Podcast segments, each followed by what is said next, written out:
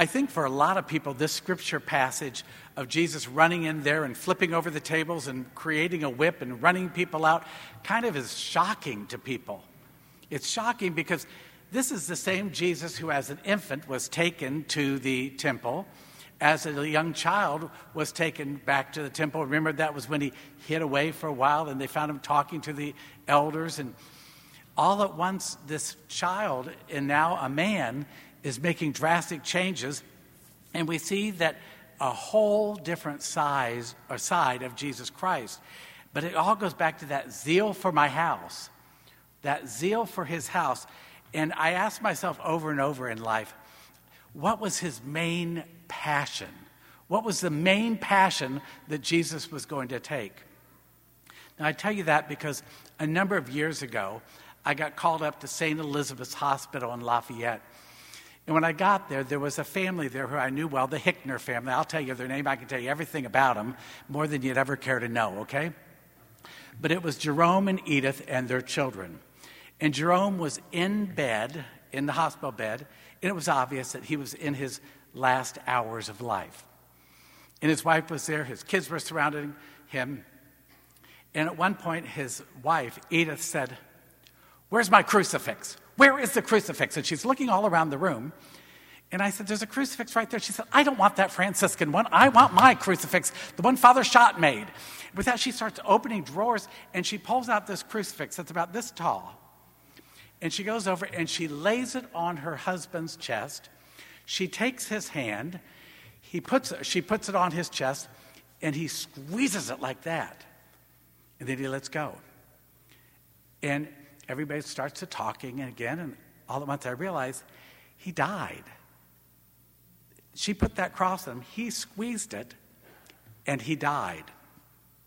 And I tell you that because none of them realized what had happened. So I thought, well, this is a little awkward because I think he's dead. But um, what do you do now? You know. So I thought, I'm going to wait three minutes. And after three minutes, I said to his daughter, her, Miriam, Miriam, would you get a nurse? And she said, Why? And I said, Because I think your dad has already gone to be with God. And so the nurse comes in and she looks down and she said, Can't get anything. She said, He has died. She said, What time did he die? And I said, About seven minutes ago. Not that I'm counting, okay? And it was amazing. It was absolutely beautiful. Now, I tell you that because two years after that, I'm walking in St. Elizabeth's Hospital one day, and I get this page overhead Father Dan Gartland, Father Dan Gartland, if you were in the hospital, would you please report to room, da da da da da da. And I thought, that's not on my list. So I go over to the room and I walk in, and there are the Hickners. And they're in the room, and they started to laugh when I walked in, and they said, We knew you were in the hospital. And I said, How did you know it? And they pointed to their mother laying in the bed. And the mother was laying in the bed, and they said, For hours we've been up here, and our mom has laid like this with her hands to her side, with that crucifix, just like dad had it, right here on him.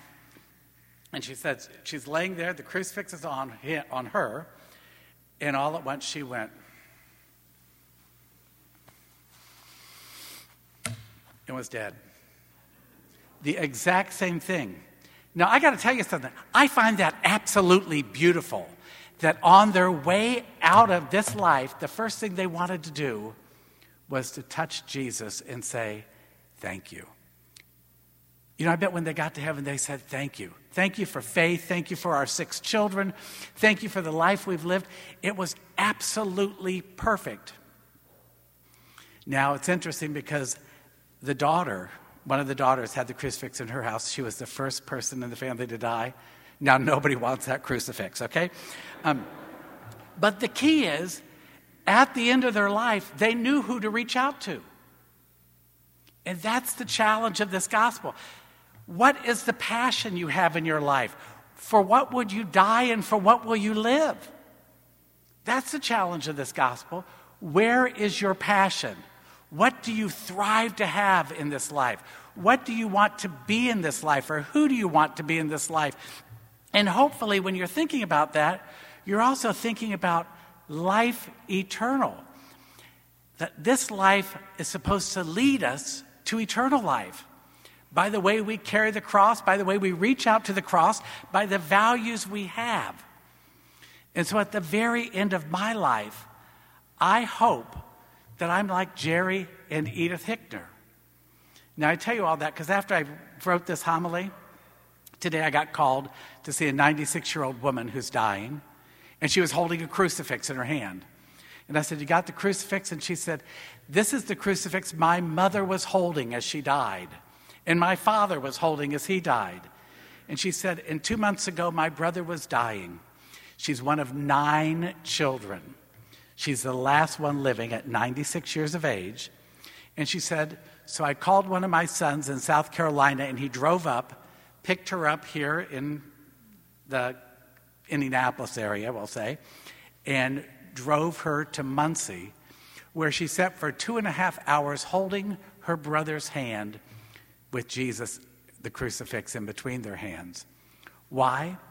Because she wanted to make sure that everyone knew that her brother belonged to Jesus Christ. That's the witness we should be giving today. And not just the day we die, but every single day. So today we talked about what was it, what made Jesus so passionate about this, and the same thing is said about us. What makes us so passionate about living life unless you have Christ in your life?